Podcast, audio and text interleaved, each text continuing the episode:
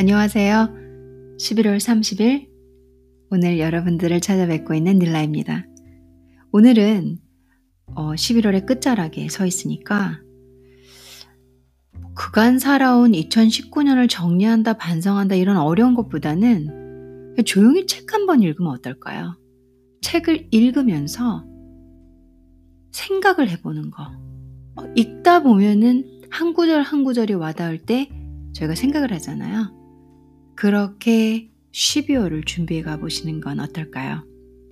오늘도 여러분들과 읽고 있는 월든 두 번째 시간을 준비했습니다. 저와 함께 책 같이 읽으실까요?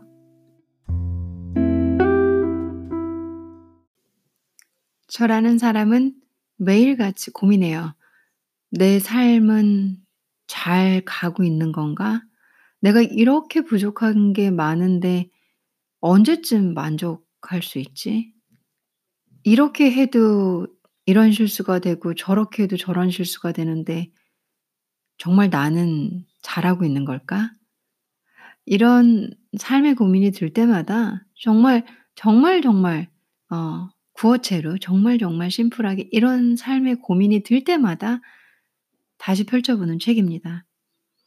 어, 최근에 다시 읽기 시작한 헨리 데이비드 스로의 월든이란 소설 두 번째 시간 여러분들과 함께 가져보려고 해요. 지난번에 20페이지까지 제가 읽고 중간에 어설픈 구간에서 끊었습니다. 힘이 들어서요. 어, 한번 다시 저와 함께 한 네다섯 페이지 한번 읽어볼까요? 결국 인간의 몸에 가장 필요한 것은 온기를 유지하는 일, 체내의 생명의 열을 유지시켜주는 일이다. 따라서 우리는 식량과 의복과 주거뿐만 아니라 밤의 의복인 잠자리를 확보하는데도 노고를 아끼지 않는다. 우리는 이 주거지 안에 주거지를 마련하기 위해 마치 두더지가 굴 속에다가 풀잎과 나뭇잎으로 잠자리를 만들 듯 새의 둥지와 가슴털을 훔치는 것이다. 가난한 사람은 늘 세상이 차갑다고 불평한다. 그것은 육체가 느끼는 냉기라기보다는 사회적 냉대를 뜻하는 것으로 그것이 사실 우리가 겪고 있는 고통의 대부분을 차지한다. 어떤 기후대에서는 여름철이면 천국과도 같은 삶을 누릴 수 있다. 음식을 만들 때 이외에는 음식을 만들 때 이외에는 연료가 필요 없다. 태양이 곧 불이며 거의 모든 과일은 햇빛만으로도 충분히 익는다.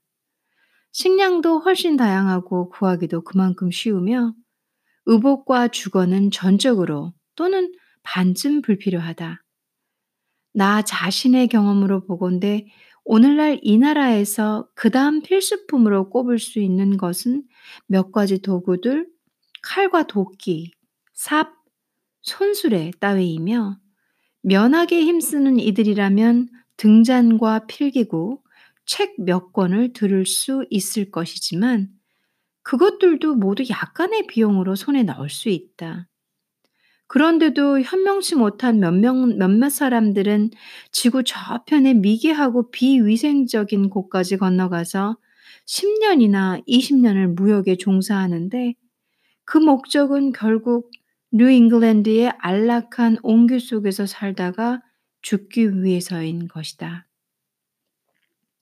부자들은 안락한 옹기 정도가 아니라 부자연스러울 정도로 덥게 사는 버릇이 있는데 앞에서도 말했듯이 그랬다가는 소스까지 얻는 요리가 되기 십상이다. 사치품 대부분 그리고 이른바 생활 편의품이라고 하는 것들 중 상당수는 없어서 안 될 물건이 아닐 뿐 아니라 인류의 발전에 확실한 장애물이기도 하다. 사치와 편의에 대해 말하자면 현인들은 가난한 이들보다 훨씬 더 소박하고 빈약한 생활을 누려왔다. 중국, 인도, 페르시아, 그리스 등지의 고대 철학자들은 외적인 부라면 면에서 외적인 부라는 면에서는 누구보다도 가난하면서 내적인 부에서는 누구보다 따를 수 없을 만큼 부자였던 계층이었다. 우리는 그들에 대해 별로 알고 있는 것도 없다. 하지만 지금 알고 있는 정도로, 정도만으로도 대단한 일이다. 그들과 같은 부류로 좀 더 현대적이었던 개혁자와 자선가들 역시 마찬가지였다. 이른바 자유의사에 의한 가난이라 할 수 있는 그 유리한 지점에 오르지 않고서는 어느 누구도 인생에 대하여 공정하거나 현명한 관찰자가 될 수 없다. 농업이든 상업이든 문학이든 예술이든 간에 사치스러운 삶의 열매는 사치일 뿐이다. 요즘에는 철학 교수는 있지만 철학자는 보이지 않는다. 그럼에도 오늘날에는 대학교 수직이 찬탄의 대상인데 그것은 한때 산다는 일이 찬탄의 대상이었기 때문이다.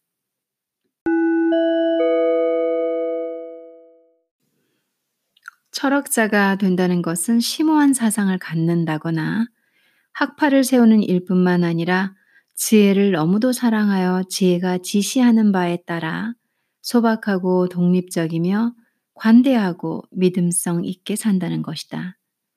철학자가 된다는 것은 이론적으로만이 아니라 실천적으로 인생의 재반 문제를 해결한다는 것이다.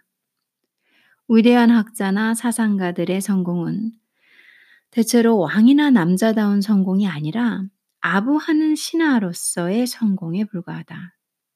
실제로 그들의 조상이 그랬듯이 영합함으로써 겨우 삶을 영위해 나가는 그들은 어떤 의미에서도 고귀한 인간의 본복이라고는 할 수 없다.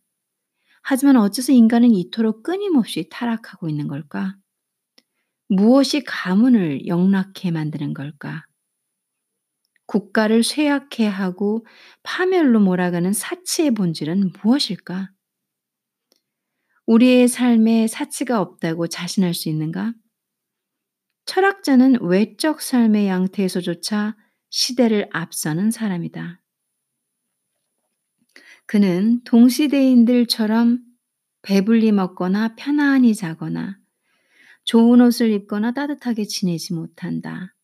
어떻게 철학자이면서 다른 사람들보다 더 나은 방법으로 자기 자신의 생명의 열을 유지하지 못할 수 있단 말인가? 앞에서 서술한 여러 가지 방식으로 몸을 따뜻하게 하고 난 뒤에는 무엇을 원하게 될까? 그와 같은 종류의 온기를 더 원하려 하지는 않을 것이다. 다시 말해서 더 기름진 음식을 먹고 더 크고 화려한 집을 얻으며 더 훌륭하고 더 많은 옷가지를 장만하고 끊임없이 좀 더 뜨겁게 불을 피우려는 생각은 하지 않을 것이다. 삶에 필요한 이런 물건들을 손에 넣은 뒤에는 좀 더 많은 물건을 얻으려 하기보다는 다른 것을 원하게 마련인데 이제 힘겨운 노고로부터 휴가를 얻어 인생의 몸을 떠나는 일일 것이다. 알맞은 토양에 묻힌 씨앗은 그 여린 뿌리를 아래로 뻗기 시작하여 이제 자신있게 위를 향해 줄기를 뻗을 것이다. 인간이 대지에 이토록 단단한 뿌리를 내린 이유는 바로 그 정도로 하늘을 향해 솟아오르기 위함일 것이다.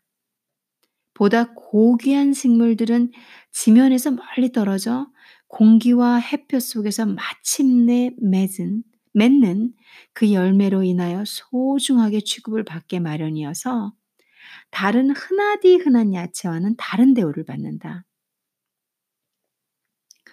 야채들은 2년생일 경우라 해도 뿌리가 다 자랄 때까지만 재배되다가 뿌리가 자라는 것과 동시에 줄기가 잘려나가고 말기 때문에 꽃이 언제 피는지조차 알 수가 없는 것이다. 나는 강하고 용감한 기질을 가진 이들에게 어떤 규칙을 제시하려는 것이 아니다. 우리가 늘 꿈꾼 대로 정말 그런 이들이, 그런 이들이 있다면 그들은 천국이든 지옥이든 자신의 일을 알아서 처리하고 부자들보다 더 웅장한 집을 짓고 더 넉넉하게 돈을 쓰면서 가난해지는 법이 없는 사람들이다.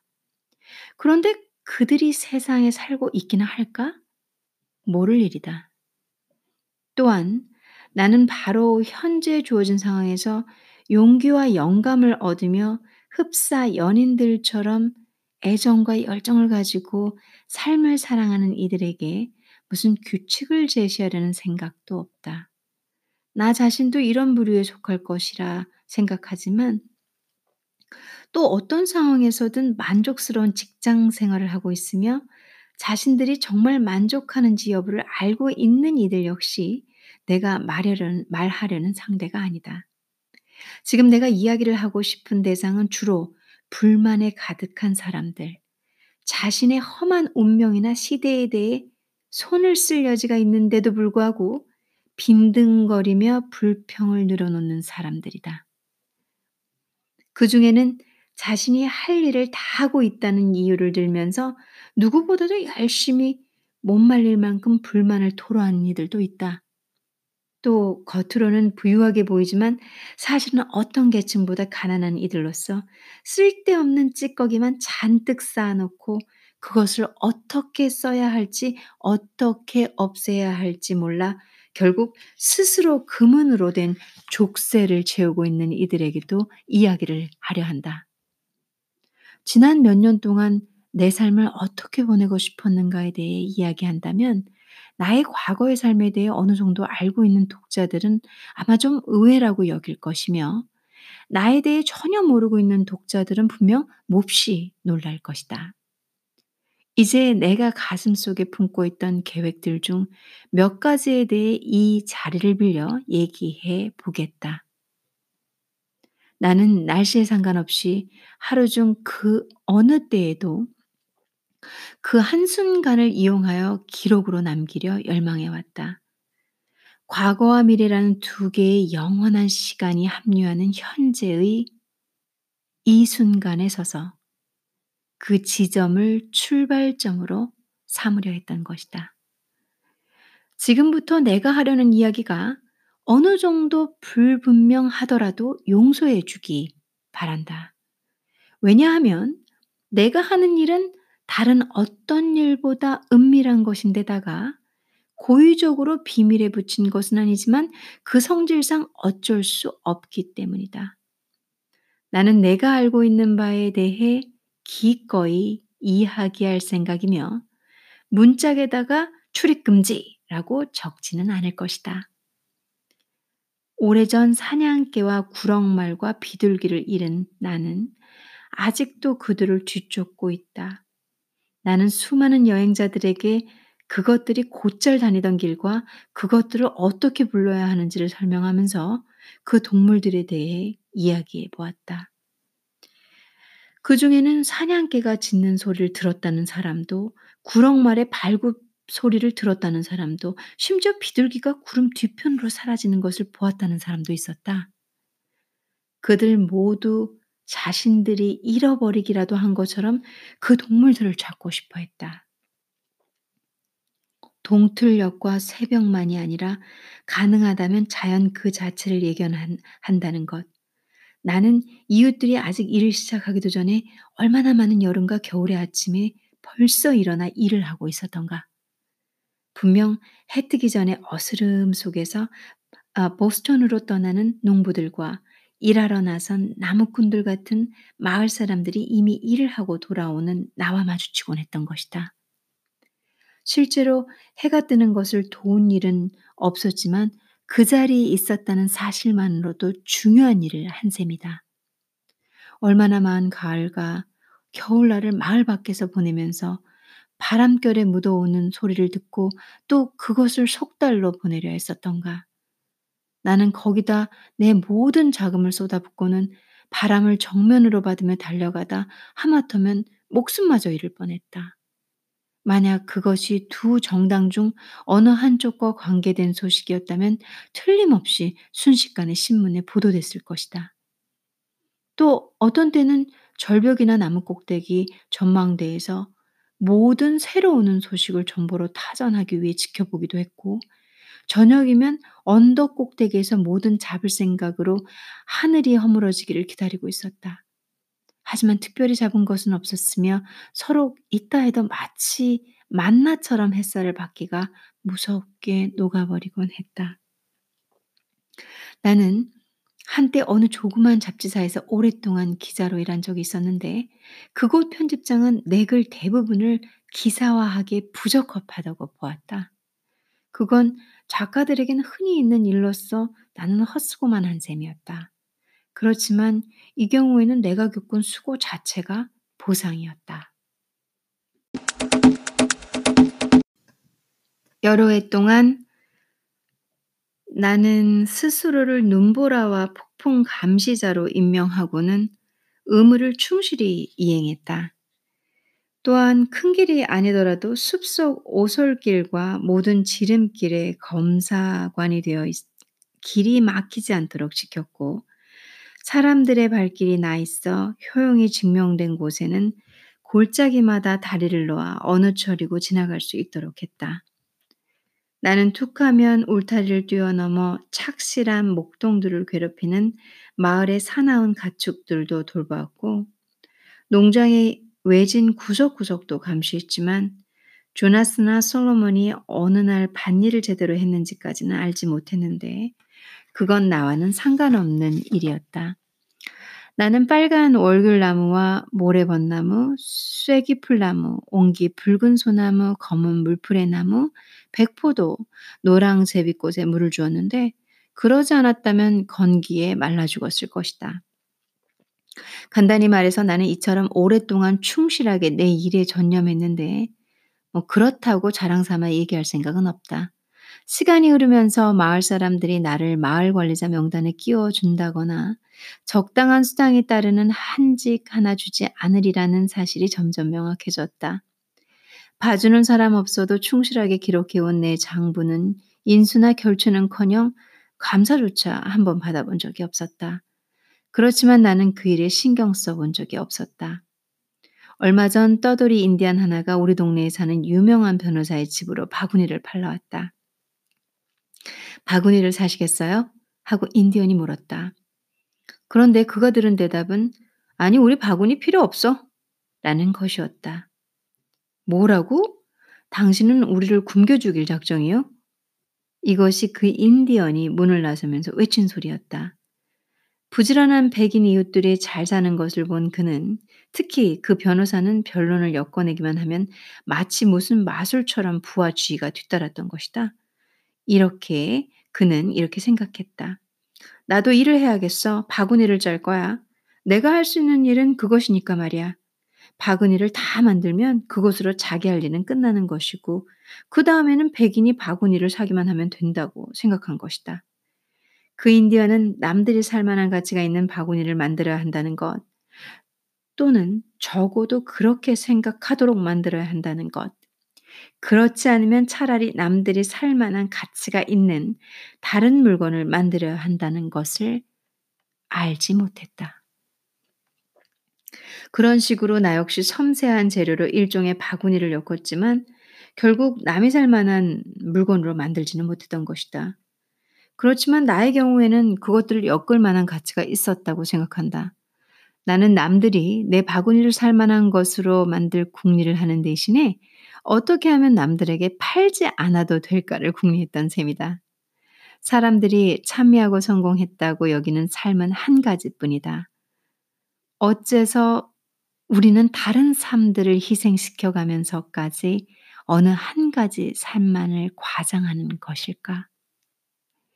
동료 시민들이 내게 법원의 한 자리 또는 부목사라든가 다른 어떤 생계 수단을 제공할 가능성이 없으며 생계를 스스로 해결해야 한다는 사실을 알게 된다, 된 나는 비교적 내가 잘 알려준 숲 쪽으로 더욱 더 마음을 돌렸다. 나는 충분한 자금이 들어오기를 기다리지 않고 이미 갖고 있는 빈약한 준비금만 가지고 곧장 사업에 착수하기로 마음먹었다. 내가 월든호수에 간 것은 보다 싼 생활비로 살기 위해서라거나 화려한 생활을 하기 위해서가 아니라 아무 방해 없이 나만의 일을 하기 위해서였다. 어느 정도의 상식과 모험심, 사업적 재능의 결여로 그 일을 하지 못한다는 것은 어리석다기보다는 차라리 슬픈 일인 것 같았다. 나는 일을 임해서 언제나 엄격한 습관을 지니려 애써 왔는데 그건 누구에게나 반드시 필요한 일이다. 만약 중국 왕조와 무역을 하려 한다면 세일럼 항구연안에 조그만 회계실을 마련하는 정도의 준비만 있으면 족하다. 그리고 이 나라에서 생산되는 풍부한 얼음과 소나무 목재, 얼마간의 화강암 같은 국산품을 언제나 본국 화물선을 이용하여 수출하게 될 텐데 사업에서 성공하려면 다음과 같은 일들을 일들이 필요하다. 모든 세부 사항을 직접 감독할 것. 스스로 수로 안내인과 선장, 선주이자 해상 보험업자, 보험업자가 될 것. 팔고 사들이는 일을 직접 하고 장부에 적을 것. 수취인 모두 서신을 읽고 발송할 모든 서신을 직접 쓰거나 읽을 것. 수입품의 하역을 밤낮이고 감독할 것. 때로는 가장 값진 화물이 저지 해안에 부려질 수도 있으므로 연안 이곳저곳을 거의 동시에 찾아다닐 것. 스스로 전보가 되어 끊임없이 수평선을 훑으면서 연안을 지나가는 모든 선박과 교신할 것. 거리가 멀고 규모가 엄청난 이런 시장에 물품을 공급해야, 공급해야 하므로 상품을 늘 안정되게 운송할 수 있도록 할 것. 세계 곳곳의 시장 상황과 전쟁과 평화에 대한 정보를 수집하고 무역과 문명의 흐름을 예측할 것. 모든 탐험대의 보고서를 이용하여 새 항로와 개선된 모든 항법을 활용할 것. 해도를 연구하고 암초와 새로 생긴 등대와 부표의 위치를 확인하여 언제나 반드시 대수표를 수정할 것. 계산원의 착오로 정다운 부두에 도착해야 할 배가 암초에 걸려 부서지는 경우가 어, 종종 일어나기 때문이다. 그래서 어, 대, 수표를 수정할 것 이렇게 얘기를 한 거죠. 미궁에 빠진 라페 라페루즈의 운명을 생각해 보라. 전 인류의 학문과 보조를 맞추기 위해 한노와 페니키아인들에게 에서 오늘날에 이르는 모든 위대한 발견자와 항해가 모험가와 상인들의 삶을 연구할 것, 또한 자신의 현황을 정확히 알기 위해 수시로 재고 정보를 기록할 것 등이다. 그것은 한 인간의 재반 능력을 시험하는 것이며 보편적인 지식으로서 이익과 손해 이자, 용기 중량 계산법 및 그것을 이용한 모든 계측에 대해 알아야 하는 일이기도 하다. 나는 월든 호수가 일하기에 적당한 장소라고 여겼는데 그건 비단 그곳에 철로가 깔리고 얼음 상인이 있기 때문만은 아니었다. 거기에는 여러 이점들이 있는데 그것을 공표한다는 건 그다지 현명한 생각 같지는 않다. 그것은 좋은 안식처이며 기초도 탄탄하다. 네바강의 늪지처럼 땅을 메워야 한다거나 집을 짓기 위해 사방에 말뚝을 박을 필요가 없다. 서풍이 불고 네바강의 얼음이 어는 네바강의 네바강의 얼음이 어는 때에 밀물이 들이치면 상트페테르부르크가 지상에서 사라진다고들 한다. 나는 일반적으로 필요한 자금조차 없이 이 일에 뛰어들었기 때문에 이런 일을 하는데 반드시 필요한 수단을 어디서 얻어야 할지 막막하기만 했다. 우선 실질적인 당면 문제로서 의복을 생각할 때 사람들은 대체로 진정한 의미에서의 실용성보다는 새 것에 대한 선호와 남들의 평판을 염두에 두게 마련이다. 할 일이 있는 사람에게 옷을 입는다는 행위의 목적은 첫째, 생명의 열을 유지하기 위한 것이고, 둘째, 우리가 살고 있는 사회에서는 노출을 하지 않아야 하기 때문임을 상기시켜 준다면 그는 그것이 아무리 필요하고 중요한 일일지라도 새로 옷을 구하지 않고 해낼 수 있다는 사실을 알게 될 것이다.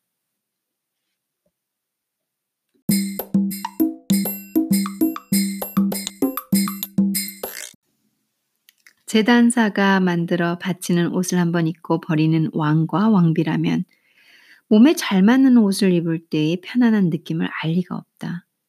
그런 이들은 옷걸이라고 해도 과언이 아닐 것이다.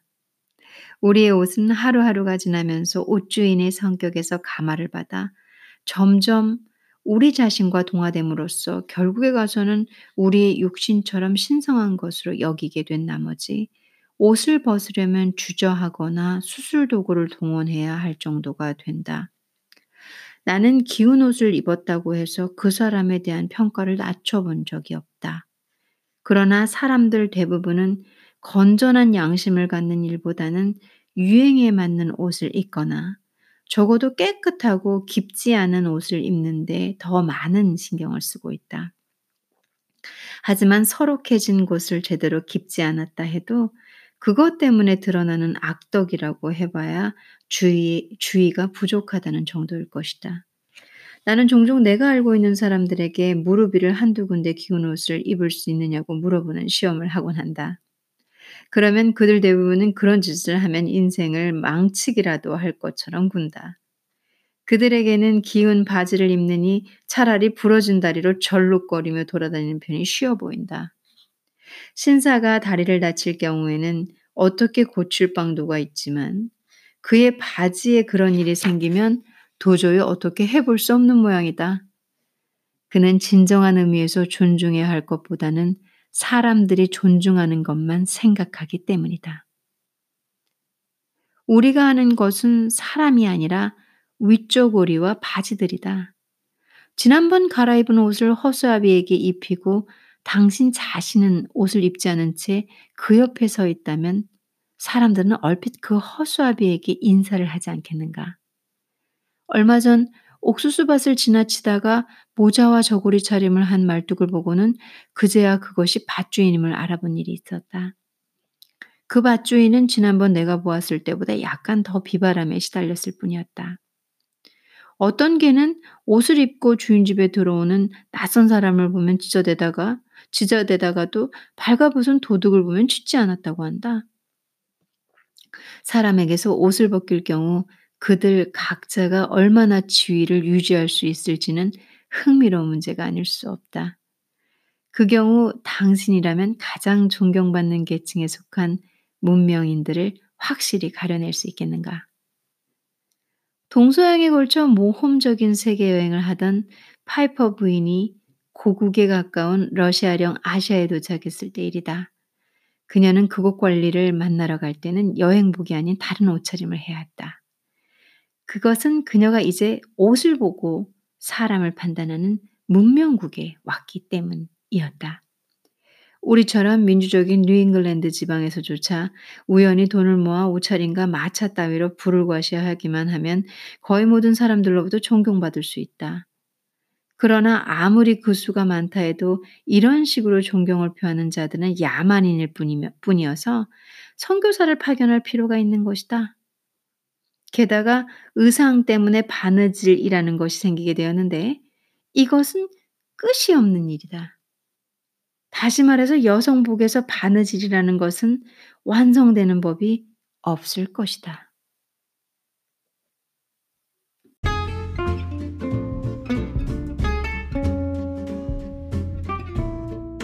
자, 저와 함께 월든 두 번째 시간으로 한 10페이지 정도 읽어봤습니다. 다섯 장에 해당되는, 어, 제가 이 그 내용을 이해하는 부분에선 조금 더 더 목소리 톤을 조정하고 감정을 넣고 이렇게 이분이 설명하는 그 헨리가 설명하고 있는 톤에 어, 감정을 이입시켜서 여러분들께 조금 더 스토리 방식으로 전달하려고 노력을 해봤습니다.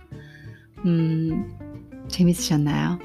아, 이거 재미없어. 책 읽는 거 싫어. 그쵸?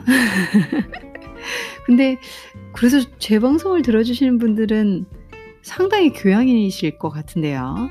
왜냐면 제 내용, 제 팟캐스트 내용 자체가 다 뭐 뭔가 뭐 저 혼자 아는 거 다 떠들고 있잖아요. 그래서 그거를 들어주신다는 거는 호기심이 있고 흥미가 있고 또 어, 재밌는데 재밌는데 하시는 분들이니까 지식인이라고 생각합니다. 전. 그래서 이 헨리 월든, 헨리 데이비스 로의 월든 책을 뭐 제가 이제 중간중간 버벅거리는 건 좀 있었지만 아무래도 어 제가 연습 한 번 안 하고 쭉쭉 읽는 거다 보니까 이제 조금 하다 보면 한 5분 이상 넘어가면 힘드니까 약간 발음이 꼬이기는 하는데요. 그 부분들은 여러분들께서 이해해 주실 거라고 보고 전 수정 안 하고 그냥 내보내고 있어요. 한두 개 실수하는 거 인간이잖아요, 사실. 안 그러면 제가 기계인지 여러분들은 의심하셔야 합니다. 실수가 없다면. 음, 전 사실 실수하는 거, 아, 진짜로 뭐 제 커리어에 뭐 이렇게 되는 실수는 하면 안 되죠. 당연히 아까 전에 헨리가 말했던 것처럼 프로, 전문적으로 꼼꼼하게 해야 되는 건 맞는데요. 사실 제 방송, 이 팟캐스트는 제가 누누이 말씀드리지만, 너 꿈이 뭐니? 지금 이 나이의 꿈, 이 나이의 꿈은 별거 특별한 거 없어요. 그냥 제가 하고 싶은 일 하나 정도 해보는 거예요. 그럼 나머지는 네가 하고 싶은 일이 아니니? 나머지는 제가 어떻게 하다 보니까 그 직업을 갖게 됐어요. 그런 거 있잖아요. 이게 아 뭐 그거 잘하니까 너 그거 해봐. 어, 그, 이렇게 걸어온 삶이에요. 근데 제가 어, 이 하, 진짜 순수하게 어린 꼬맹이처럼 순수하게 하고 싶은 거, 돈 생각 없이 지위 생각 없이 어, 그게 이 팟캐스트예요. 그래서 음, 뭐 막 한다라는 건 진짜 아니에요. 그, 그건 아니고 이 저는 그냥 저의 인간미를 보여드리는 거라고 생각을. 제가 뭐 철저하게 탁탁탁 하면 일 그렇게 하는 스타일인데 뭐 실수 안 하겠죠. 근데 그런 방송 많잖아요. 여러분들 뭐 이거 방송 에어 시스템으로 PD 두고 쏘는 거 그런 거 들으시면 되시잖아요. 그쵸? 그 사람들 실수 안 하잖아요. 근데 한 저라는 인격과 저라는 목소리가 묻어 나와서 제가 알고 있는 지식을 어, 공부하면서 여러분들과 함께 진짜 편안한 친구 같은 근데 조금 더 제가 알고 있는 것 같이 말씀드리고 또 여러분들께서 웃으시면서 쟤 또 저거 실수했네.